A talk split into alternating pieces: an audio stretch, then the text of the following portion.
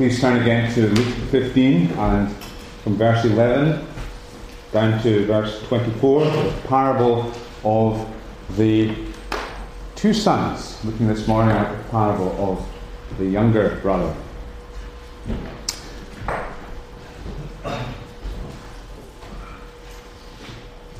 Jean didn't realize it, but she had had a fantastic upbringing. She came from a stable family, and her mum and dad had always been at pains to communicate to her how much they loved her. Uh, materially, they were well off as a family. Their three story Victorian house in a very wealthy suburb of Glasgow was uh, the most prominent uh, in the neighbourhood. Uh, she had no expense spared on her in her growing up. Uh, her education, her sport, her musical interests, they were all catered for. But the very privilege of her situation led to frustrations. Her parents were a little bit old fashioned in some ways and overreacted to her nose ring, to her music, and the length of her skirts. They grounded her a few times and she seethed inside. And then, after the latest argument with her father, she shouts, I hate you when he knocks on the door after an argument. And that night she puts into action the plan that she had rehearsed. She runs away. She stuffs a rucksack with a change of clothes. She heads for the airport. Her bank account is now swollen with funds from the early closure of the savings account that her parents had been building up towards her 21st birthday. Four hours later, she is exiting plane in Madrid airport. Goodbye, rules and curfews. Hello, sunshine and freedom and fun. On her second day, she meets a man who drives a large Porsche. He takes her to his place and he gives her some pills that make her feel better than she'd ever felt before. She thinks to herself, I was right all along. Her parents were keeping her from all of the fun. For about three months, her, her life is a round of parties, of designer drugs, of new clothes. Her new boyfriend is all she could ask for and gives her all that she wants until one day he comes home with a new girl and she is shown the door. And her money is gone. Her new friends have all moved on as well. Winter's setting in, and she discovers to her surprise that winters in Madrid are cold. After a few days sleeping under bridges and peeling half eaten pizza off the cardboard, she realizes how stupid her situation is. She thinks to herself, What am I playing at? My dog back home eats better than I do now. She's sobbing. And she knows more than anything else that she wants to go home. She finds a payphone she picks up the phone and she dials home and goes straight through to the answering machine. On the third phone call, she leaves a message Dad, it's me. I'm wondering about coming home. I'm catching a plane tomorrow from Madrid to Glasgow. You're not there, I'll understand and I'll just keep on going. When the plane finally arrives the next day, she makes her way through the arrivals lounge with her heart in her mouth. There's no one going to be there, she thinks. What did I expect? And then she sees them. A group of 20 or more cousins, aunts, uncles, school friends and her mum and dad, all wearing party hats and holding a big banner that says, Welcome home. And then breaking out of the crowd, her dad comes running towards her. She feels his strong arms engulf her in the most wonderful bear hug, and she starts, Dad, I'm so sorry. But his fingers are on her lips. No time for that. We've come to bring you to our welcome home party, and we don't want to be late.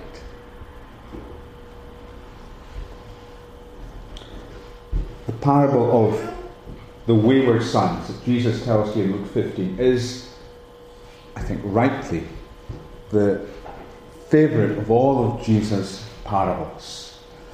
We love it because it not only communicates to us the amazing, who would ever have expected it nature of God's grace, the, the welcoming Father that just goes beyond our natural, reasonable expectations. Uh, but it also reveals to us the, the nature of our, our own condition in, a, in such a penetrating way. The sin that will keep us from knowing God as Father. The sin which operates in two different directions. You see, both of the sons are, are powerful uh, parables of how it is that we can avoid God as our Father and Jesus as our Saviour. We either go the way of, of self fulfillment, of hedonistic pleasure seeking, as the younger brother does, completely casting aside the authority of God and all respect for His rules, every acknowledgement that He is a right over our lives. Or we can go the other way, and we can go the respectable route, and we can try to bypass Jesus as Saviour by seeking to be our own Saviour. I'm thinking that we can earn heaven by keeping on the right side of the rules. And these are two routes that people take to avoid the grace of God today. You can reject God openly and live in a religious life, or you can reject God subtly by refusing His love and trying to earn merit by keeping the rules. And so ultimately, the parable is about our relationship with God. It's about how sin breaks that relationship with God as our Father, and yet how the amazing expectation defying love of God restores our position to the family of God. It's a parable about belonging, about sonship, about family. Ever since Adam, son of God, was expelled from the garden, was separated from the Father, there is this wistful longing in the heart of sinners that we might find our home, that we might find that, that meaningful relationship. And all other relationships that satisfy us to an extent are pale reflections of what we know is out there the Father's love. And salvation is about coming home. Salvation is about a relationship that was broken and has now been restored. Salvation is about sonship. So we're looking in this parable at sonship rejected sonship remembered, and sonship restored. We're told little, told nothing about this younger son's relationship with his father before he left home, but we can infer quite a lot from uh, his statement to his father on deciding he wants to leave. Verse 12 the younger one said to his father, Father, give me my share of the estate. So he divided his property between them. By the standards of that day and even our own day, it's a shocking request. Uh, a Jewish person hearing this request made by a son to the father would understand that the son was saying, in effect, I want you dead. Really what he was saying. This is, it was an enormous slap in the face. He was saying he did not value his father for who his father was. He did not care for a relationship with his father. All he was concerned about was his father's goods, what his father could give to him, provide for him. His father was a means to the end of enjoying life's goodies. And so he asked, Give me my share of the estate. And the cost to the father was painful at different levels. There, there was clearly the pain of his rejected love, and that would have been the hardest thing for the father to bear. This, his son, was now very powerfully, very symbolically rejecting him. And yet, he, the Father, had brought his Son into this world. He had nurtured him, he had shaped him, he had sought to imbue in him by his teaching are the values of the home, values of honour and respect and of diligence. He had prayed for his son. He had hoped that his son would follow the Lord, and his son is now rejecting, overturning all of these things. And thrown back in his face, his son wants out. There's also considerable financial pain. Verse 11 says, He divided his property between them. Uh, literally, uh, in the Greek, it's He divided uh, his bios, his life. Now, this is because what he had to do, as someone who had land, as a farmer, he had, if he was going to give his sons the inheritance, he had to sell up the land. And that was something more than just soil or a piece of capital to be realized. His identity, his standing in the community, his connection with the nation, with the area, was bound up in the land. It, it represented deep emotional ties, it represented personal significance. And he was having to give that up. He was having to sell it off. And we're told that the Father does this and does it amazingly without complaint. And so the young man got together all he had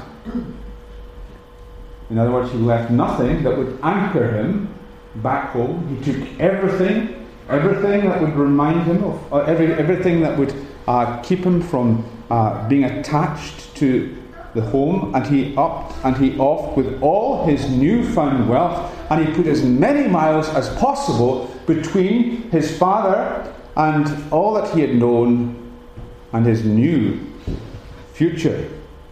And there in the far off country, he blows it all. The restraint of home, the restraint of the values of home, its commitments, they're not going to hold him back from enjoying himself. He squandered his wealth in wild living. He squandered his wealth in wild living.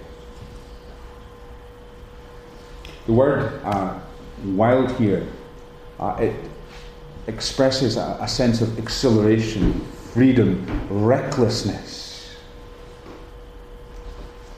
For a time, the younger son felt energized by freedom. Uh, while living always has that uh, feeling of being free for a time at least.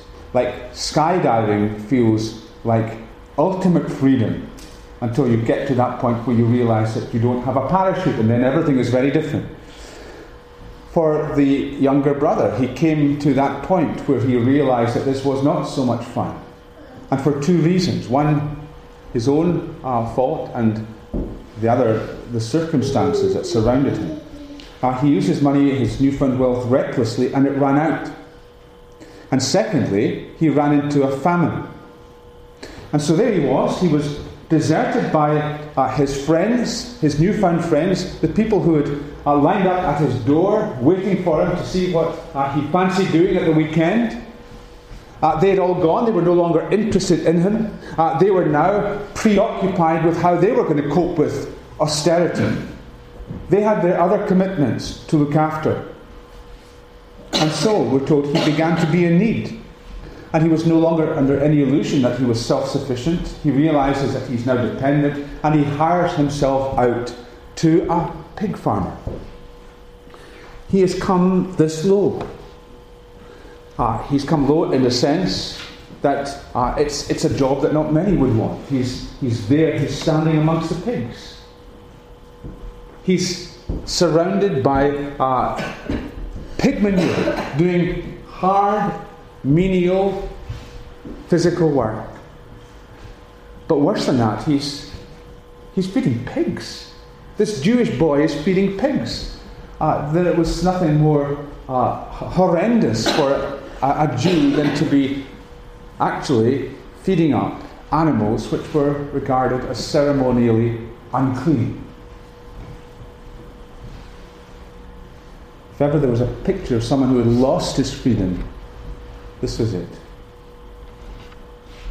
He broke his attachment to his father, but he found that he had eventually to find another attachment. And when we break our attachment to God, we will end up with another attachment, and the attachment will be slavery, not sonship. Maybe all kinds of things that we attach to when we abandon God. Maybe drugs or alcohol, or an employer, or a spouse, or a sport, or a hobby, or illicit sex, or a new look, or body shape. The attachment can be crude or it can be refined. But if we break our attachment to God, then we'll attach to someone or something else. And the end result of that new attachment, that alternative attachment, will be that we end up in the pigsty, either in this world or the next. We lose the freedom we thought we had gained.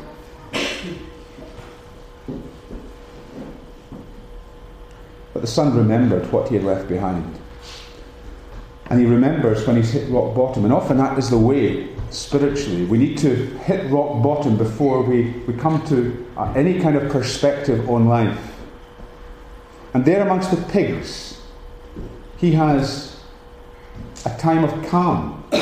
He's no longer being swept giddily along so that he has no, long, no time to reflect or think about life. He's got plenty of time to reflect on life here. And he looks at the pigs. They've got more than enough to eat. They're being fattened up for any favour. And here he is, and he's ravenously hungry because his wages aren't sufficient to feed him. And there's no, there are no crops around to scavenge on. There's a famine everywhere, and nobody is concerned for him to show him any charity. And he realizes that actually he is valued less than farm animals. That's what dawns on him. This is how I'm valued. I'm less valued than the pigs. John Newton, the author of Amazing Grace and so many other hymns, had the epitaph for his gravestone written long before his death. And part of that epitaph was that he became a servant of slaves in Africa. See, Newton had been a slave trader. Uh, he kicked over the traces, he lived uh, the life of a libertine. But he was put under the care of the African wife of one of the slave ships. And along with the other servants, he was abused. And he hit rock bottom. And it took a storm off the coast of Donegal, in which he nearly drowned, for him to call upon the Lord and be saved. But he had to hit rock bottom. And the description of what the Son does uh, when he hits rock bottom is, is for us a very clear portrayal of what it is to repent. First of all, he came to see things as they really were. The young brother, at the very depth of his experience, uh, came to himself. Came to himself. That's a telling expression. He came to himself. So, in other words, up to now, he had been beside himself. He had been out of himself. He had not been acting as a son. He'd been acting very, very differently. And that's always what it is for us when we repent. We have to come to ourselves.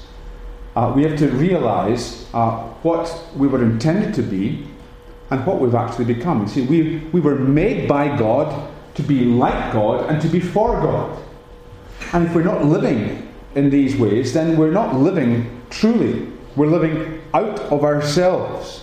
And so conversion is a coming to ourselves. You come to yourself as well as come to God. It's discovering where we came from, who we are, why we exist.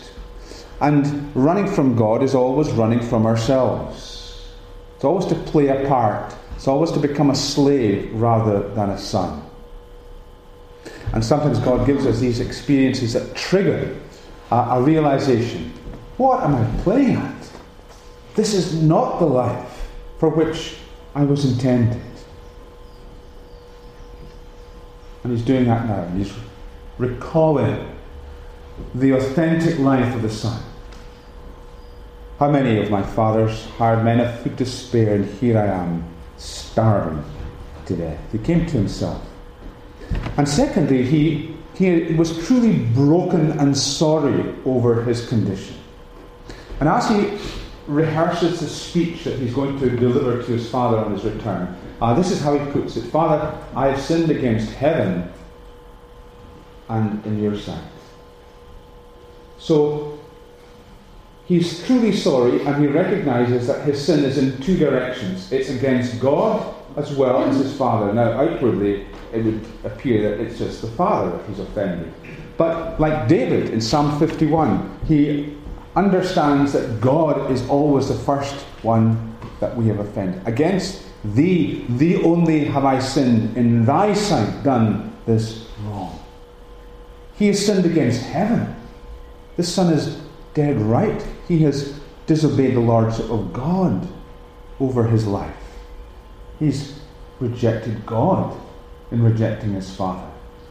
And of course, his sin has consequences. When we sin and rebel, we hurt people. And he's hurt his Father in his rebellion. He sinned against his Father also. And he's truly sorry. And he decides, thirdly, that he's going to cast himself on God's mercy. Now, when, when the Son resolves that he's going to say, I'm no longer worthy to be called your son. Make me as one of your hired servants.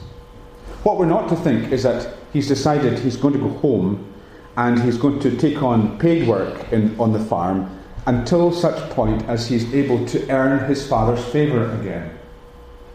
Because that would be a, a wrong headed way of looking at it. That is never the way back to the heart of the Father. We cannot earn our salvation. We cannot contribute to our reconciliation. What he's doing here is he's simply acknowledging that his father owes him nothing. All he can hope for is that his father, because he's, he's, he's a good man and a merciful man, will give him some obscure role on the estate. But he owes him nothing.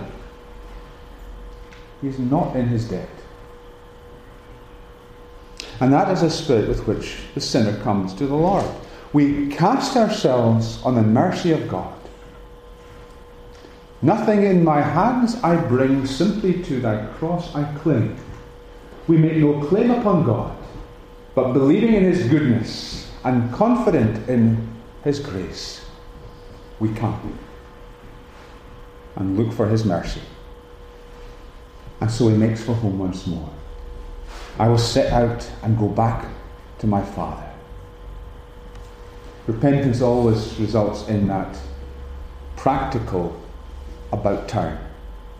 Lots of people can become very sentimental about being away from God and make all kinds of resolutions. But we need to begin that journey back to God. We need to take action. We need to respond to the love that is offered and that sonship is restored. The younger brother can't really lift his, his thinking much higher than essentially slavery in, in the home or an exalted form of slavery back home.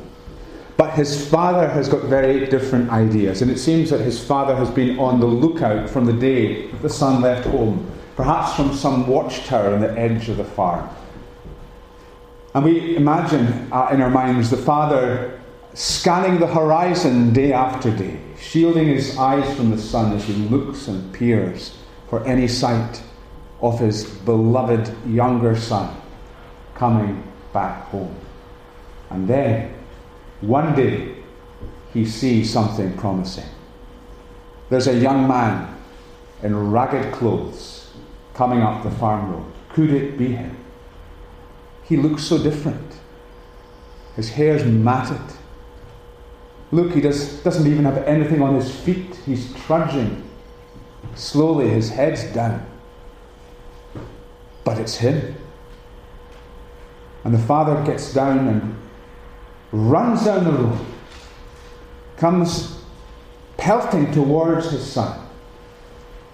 A very, very unusual image, again, in the culture of the day. If you were a middle aged father, a Jewish father, you didn't run anywhere.